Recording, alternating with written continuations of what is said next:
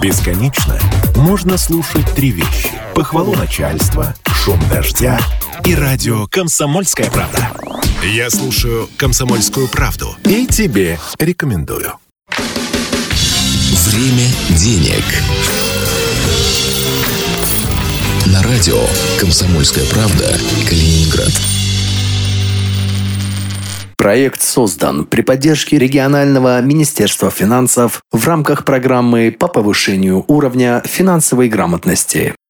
Время денег в эфире радио «Комсомольская правда» Калининград. В студии Антон Хоменко и Павел Голубев. Паша, привет. Добрый день, Антон. Добрый день, уважаемые радиослушатели.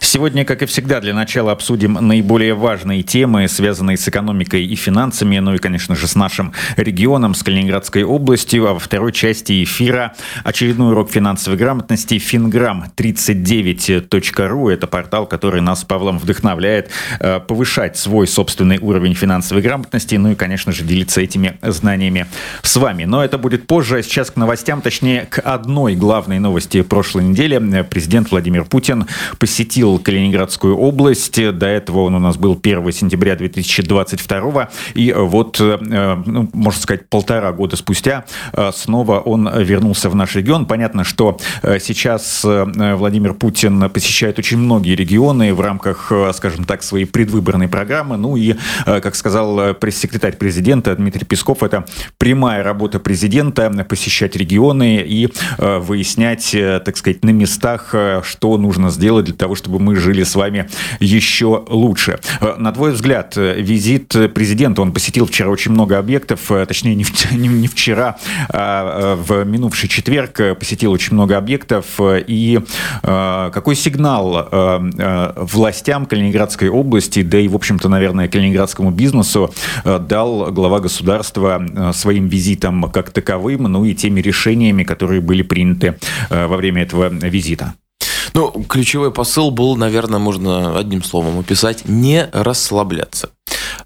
И это хорошо. Это был не визит вежливости, это был не визит для галочки в рамках предвыборной кампании. А, да, это был не визит, так скажем, а, проверки детально хозяйства региона Э, успешности или неуспешности тех или иных проектов и программ, э, это прям не инспекция была, не ревизор к нам едет, да, но э, посыл был все равно не расслабляться. То, что президенту Э, так скажем, то, как его подготовили э, с точки зрения, опять-таки, тех самых э, показателей, того самого низкого промпроизводства уровня 7,7 на фоне 15 среднероссийских, это очень важно. Вот я откровенно говорю, без иронии и сарказма, жму руку тем людям, которые готовят президенту повестку. Я больше всего боялся, что это будет вот просто так, студенты, вас с Днем студента, да, сотрудники музеев, вас будущим праздником Днем музеев и так далее и тому подобное. Вот, э, такого не было. Э, жести какой-то, ну, тоже не было, но это, это было бы, наверное, странно, немножко не в духе президента, своим подопечным, э, да, подчиненным на любом уровне, региональном или федеральном, наверное, ну, хотя иногда, конечно, бывает, да, но не тот случай просто, да. Поэтому ключевой посыл не расслабляться, и э, я очень внимательно следил э, за трансляцией, и было какой-то момент, я немножко испугался, что э, такая частота упоминания Калининградской области в контексте, я сейчас даже не только о президенте, сколько о Э, повестки, выраженные в вопросах как от студентов, так и от представителей вузов, так и другой общественности, которые были на этой встрече. Э, я очень боялся, что э, Калининградская область, упоминаемая очень часто в контексте туристической рекреационной зоне, в ней застрянет потому что президент приезжает не так часто. И э, очень важно вложить в вот этот э, редкий коридор э, общения живого и словами те самые ключевые посылы. И вот э, мне не хватило это со стороны представителей Калининградской области. То ли они были зажаты, то ли боялись. Но Зеленоградск никогда не выведет Калининградскую область из арьергарда э, экономического рейтинга субъектов Российской Федерации. Ни Зеленоградск, ни Котики, ни Белая Дюна никогда этого не сделают. А, и хорошо... Да не только Зеленоградск, но если ты имеешь в виду э, туристическую привлекательность Калининградской Образно, области да. и вообще развитие рекреационного да. направления, то если даже в каждом городке Калининградской области, даже в самом маленьком поселочке э, будет, э, не знаю, какой-то свой поток туристов, и которые будут у нас тут, не знаю, несколько миллионов человек будут приезжать каждый сезон, то ничего, никакого толчка экономического верно. не будет. Да, потому что Калининград и хорошо, и плохо. Он не абсолютно зависим. Ну, точнее, давайте вспомним 5, 7, 8 лет назад. Да? Ну, какой там туризм являющийся стержневым э, генератором бюджета да, и валового регионального продукта, да, добавочной стоимости региона. Да нет. Не было такого. У нас было сельское хозяйство, у нас была промышленность, у нас было отверточное производство. И да, безусловно, туризм и рекреация. Но не так, как сейчас. Просто если мы э, становимся регионом про котиков, э, про дюны, про янтарики и так далее, то нельзя терять остального. Ну, то есть, и вот я очень боялся этого перекоса. И то, как президенту подавали наш регион на очень таком э, курортно-сезонном блюде, я бы сказал. Мне в какой-то момент я напрягся. Но и э, тот, кто готовил президента по информационной повестке региональной, и сам президент, они э, ну, очень качественно вырулили. И когда в пятницу и в субботу уже вот, когда перемололись зеленоградские котики, да, и вот, извините, что я так к ним пристал, да, но вот тот блок, та часть, которая была вот посвящена, ну вот, ну реально больше как бы, ну, проблем нет. Да в Зеленоградске нет проблем. Там нет проблем. Вот президент приехал, да, давайте вот, ну, вот о проблемах. Давайте, ну, как бы расскажем о том, что нам надо а не том, что у нас уже есть. И вот, смотрите, есть такой прекрасный Зеленоград. Вот. Так а, о чем я? Я очень боялся, что все это вот на этом блюде будет подано и останется. Но кто готовил президента и сам президент? А, и в передовицах, вот я возвращаюсь сам к себе же, в пятницу, в субботу, уже когда котики улеглись, а, осталась повестка, которая действительно важная. О том, что региону, малому бизнесу и среднему нужно помогать о том, что должны быть субсидируемые авиаперевозки, безусловно, не 3-4%, как сейчас, да, от, от общих субсидий, потому что 3-4% калининградских субсидий на авиаперевозки, остальные 96 что? У нас в Калининград, у нас в России, ну, еще где-то 15 анклавов, ну, расскажите мне тогда о них. Я вот что-то не помню. Я выиграл Олимпиаду по географии в школе э, городскую. Да не нужно быть победителем да. Олимпиады. Да, но не помню, чтобы 15 анклавов было, хотя с тех пор многое что изменилось, да? вот. Но не думаю, что 15 анклавов у нас добавилось. Может быть, добавится, но не сейчас. Так вот, э, когда все-таки вот это все улеглось, я увидел действительно самое главное. Э, и это заставило меня оценить данный визит. Ну, извините, что я как беру на себя такое, такую ответственность. Э, не президента, а именно сам визит комплексно. Да? Ну, по десятибальной на 8, наверное. Да? Если бы я ничего бы не услышал про э, малый и средний бизнес, про решение проблем с ростом промпроизводства, то, наверное, ну, хоть больше четверки, пятерки там бы не получилось. А так, и с котиками, извиняюсь, что 25 раз их уже вспомнил, этих зеленоградских котиков, и с промпроизводством, и с малым средним бизнесом, и с субсидиями вроде как разобрались. И посыл был конкретный. А, мы видим в Калининградской области, как мне кажется, да, а, мы видим в Калининградской области, да, безусловно, растущий с точки зрения внутреннего туризма регион, но при этом делать его Геленджиком который, ну, собственно, сдает квартиры посуточно, да, там, э, курортникам с мая по сентябрь, а потом на эти деньги живет и больше ничего нет, мы из Калининграда делать не собираемся. И это ну, хорошо. Как бы туризм туризмом, но и про остальные э, отрасли и секторы экономики тоже забывать не стоит. Да, да, и вот то, что это прозвучало именно из уст президента, несмотря на попытки его не напрягать задачами, и проблемами, да, вот было ощущение, что как бы э, там прекрасная маркиза, у нас там все спокойно, да, или там как-то там туда-сюда, вот. Э, пожар там в промпроизводстве, там роста экономического такого нет, э, соседи душат, да, там и тому подобное, но в принципе у нас все хорошо. Вот, президент, да, отметил, что у нас могло быть хуже, да, то бишь он сказал, в целом ситуация исправляется, да, но он все равно знает о тех проблемах, которые были. Я надеюсь, что тот посыл президента не расслабляться здесь, в регионе, и то, что он в курсе о проблемах, э, даст некий карт-бланш региональной власти э, выйти с конкретными предложениями в Минэкономразвитие, э, в Минфин даже, если надо, в Федеральную налоговую службу, во все государственные регулируемые законодательные реестры, э, ведомства точнее, для того, чтобы ну, вот этот посыл, он превратился в какую-то ну, практическую плоскость, а не просто остался в воздухе с посылом «вы тут не только про туристов». Э, и вот поэтому я скорее доволен, чем недоволен. И 8 по 10 бальный в плане качества повестки я ну, поставлю этому визиту, безусловно. Не знаю, сколько ждать следующего, поэтому каждый раз нужно пользоваться моментом. Ну, и на самом деле те полтора года, которые прошли с прошлого визита, это не так уж много, потому что ну, кстати, да. до этого Владимир Путин к нам приезжал, я уж, честно говоря, не помню когда, э, но вот э, хорошо, что помнит про э, наш регион.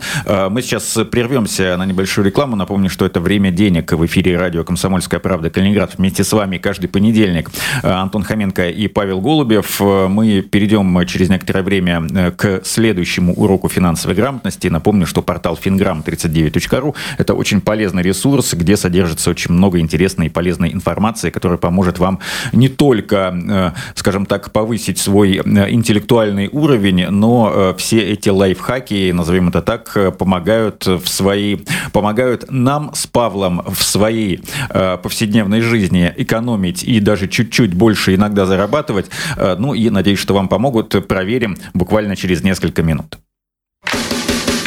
Время денег. На радио «Комсомольская правда» Калининград.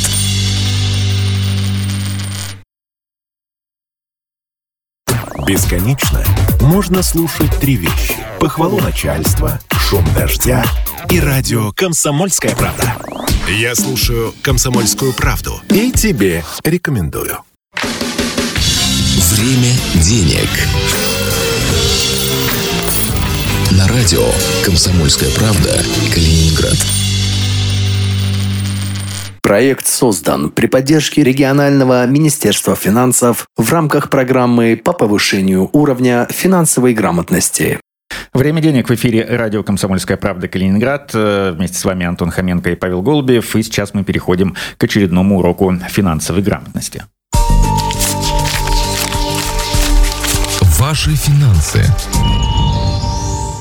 Финграмм39.ру – это тот, э, тот информационный ресурс, э, который помогает нам черпать вдохновение для очередных уроков, для очередных даже лекций, не побоюсь этого слова. Э, и сегодня мы снова вспомним про цветы жизни, про детей, которые когда-нибудь неизбежно станут взрослыми и которые тоже, скорее всего, будут слушать уроки финансовой грамотности на радио «Комсомольская правда» Калининград, но не нужно дожидаться, пока они вырастут, пока они станут взрослыми или хотя бы достигнут юношеского возраста, учить детей финансовой грамотности, э, рассказывать им, как тяжело зарабатываются деньги и как быстро они уходят практически сквозь пальцы после даже одного похода в магазин, нужно уже сейчас. И как это наиболее эффективно делать, мы сегодня с Пашей вам постараемся рассказать.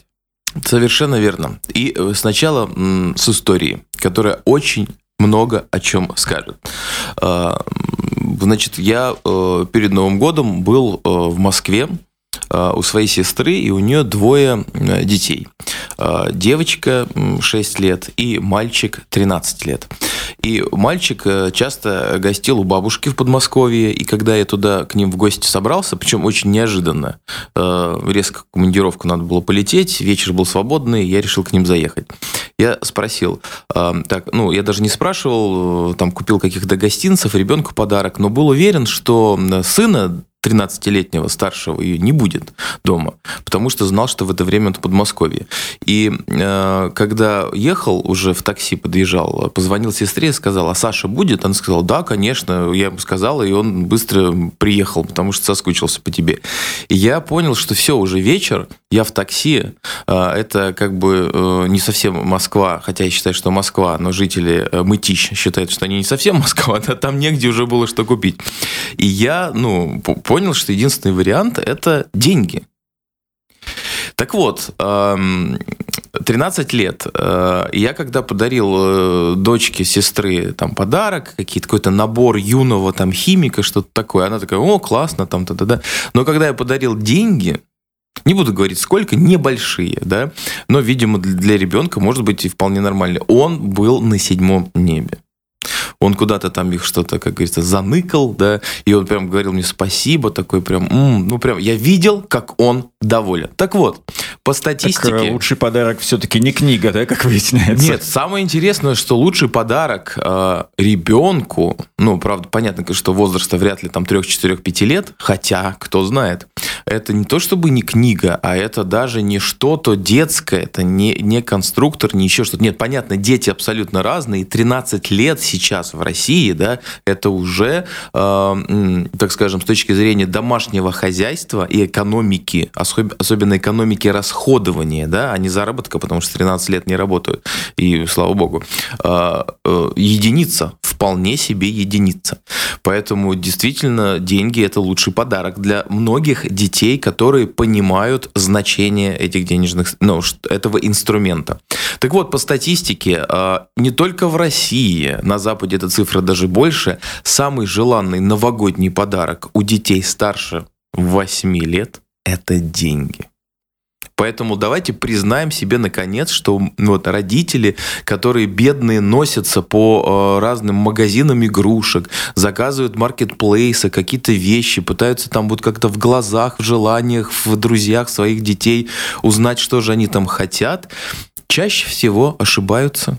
И покупают не то. Вот можно тоже маленькую историю из моего детства. Мне исполнялось, наверное, как раз вот 8 лет, тот возраст, о котором ты сейчас сказал. Ну, естественно, ко мне пришли несколько друзей. Одна девочка мне подарила книгу, угу. вот, а в книге лежали деньги.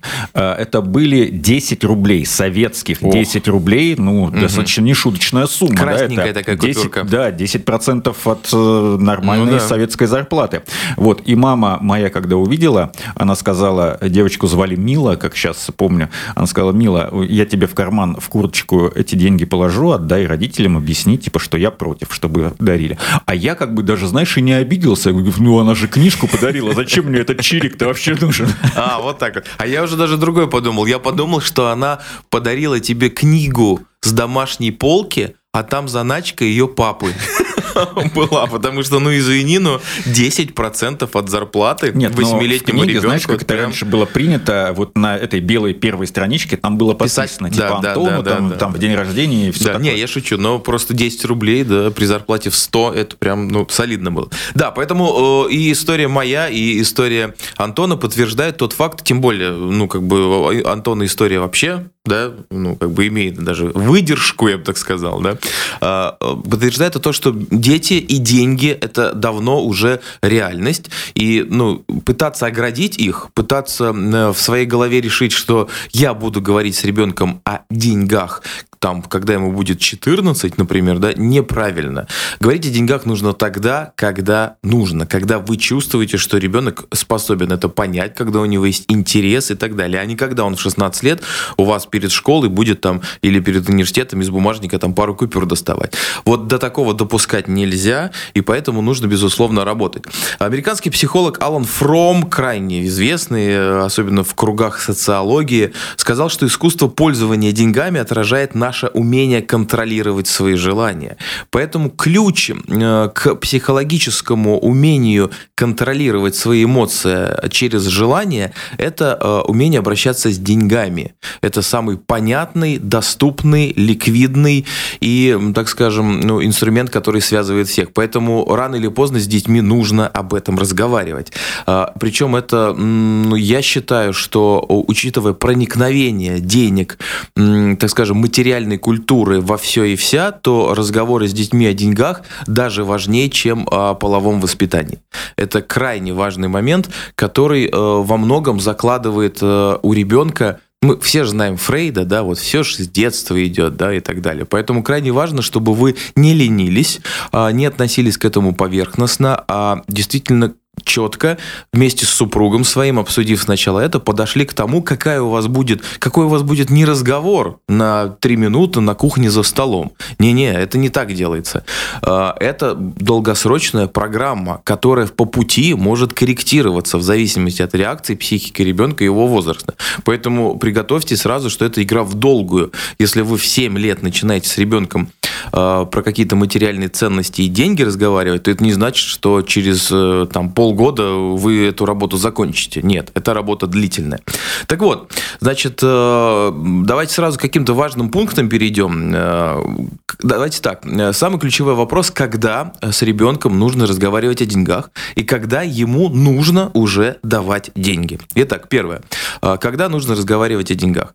Если вы заметили, что ребенок, по вашему мнению, например, пренебрежительно относится к материальным ценностям, то бишь это могут быть в детстве материальные ценности, это кубики, игрушки, э, мобильники, гаджеты и так далее. Если вы видите, что ребенок к этому достаточно, э, так скажем, небережливо относится, то есть не отличает смартфон от камня на улице, то это повод разговаривать не сразу о деньгах, а о стоим, стоимостных величинах и о том, что это разные вещи, и что-то стоит дорого, для чего-то папа должен работать, что-то нужно покупать, а что-то валяется на улице. Это первое. Второе. Если вы э, считаете, что ребенок э, проявляет интерес в магазине ко всему без разбора, и потом он не требует этого, знаете, бывает такая распространенная история, ребенок просит очень что-то купить на кассе, вы ему покупаете, э, от кассы отходите, а он это даже не замечает, что вы это купили, или даже выбрасывает. Да? Это вот тоже повод начать разговаривать даже не о деньгах, а о том, что у некоторых вещей есть материальная ценность, и для того, чтобы их предупри... Предупри... приобрести, папе нужно ходить на работу, да, там нужно откладывать деньги или еще что-то, или где-то экономить, тому подобное. Что касается, когда давать деньги или не давать деньги, ну, смотрите, э, тут я не буду высоколобо умничать. Когда вы почувствуете, что ребенок на кассе может взять с прикассовой зоны там леденец чупа-чупс, протянуть его кассиру тете и протянуть бумажку, в принципе, это уже тот момент, когда вы на практике покажете систему некого хозрасчета. А, и это и тогда уже больше, чем слова и любые разговоры в детской комнате или на кухне, э, покажет ребенку о том, что есть деньги, и вот они материально выглядят так, металлические э, монеты либо купюры, и за них тетя дала чупа-чупс, который теперь легально можно скушать.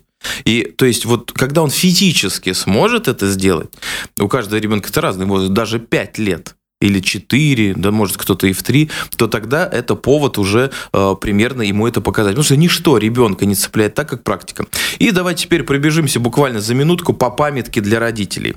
Желание иметь собственные деньги неразрывным образом связано со взрослением ребенка. Поэтому, если вы видите, что он взрослеет, не тормозите его на этом пути. Накопленные или полученные в подарок деньги ребенок имеет право так, как ему хочется. Никогда не совершайте главную ошибку. Если бабушка подарила ему тысячу тысячи рублей на Новый год. Ни в коем случае, какое бы, какое бы материальное положение у вас бы не было, не забирайте эту тысячу рублей. Потому что это обесценивает э, сам факт э, обладания денежными средствами. Выделяйте ребенку на карманные расходы столько денег, сколько может позволить ваш семейный бюджет. Не нужно его искусственно завышать, не нужно его искусственно занижать. Это решает каждая семья абсолютно. Приучайте ребенка к тому, что взятые в долг деньги необходимо всегда отдавать. А лучше приучайте ребенка не брать деньги в долг. Потому что долговые обязательства в несовершенном, воз... несовершеннолетнем возрасте это очень сложная субстанция, так скажем, и вообще структура. Отказываясь э, что-либо купить ребенку лучше не объяснять это отсутствием денег, особенно если он прекрасно видел у вас в кошельке крупные купюры. Объясните, что на сегодняшний день эта покупка не запланирована, нерациональна, но она вполне может быть осуществима позже. И учите ребенка планировать траты. Самое сложное, потому что мы сами не всегда умеем это делать. Но планировать траты по времени крайне важный момент, который ребенка способен в том, в том же самом супермаркете или магазине успокоить. Соблюдайте эти правила, и я уверен, что ваш ребенок отплатит вам взаимностью. Спасибо, Паша. Время денег в эфире радио «Комсомольская правда» Калининград. Антон Хоменко, Павел Голубев. До встречи через неделю. Время денег. Радио «Комсомольская правда» Калининград.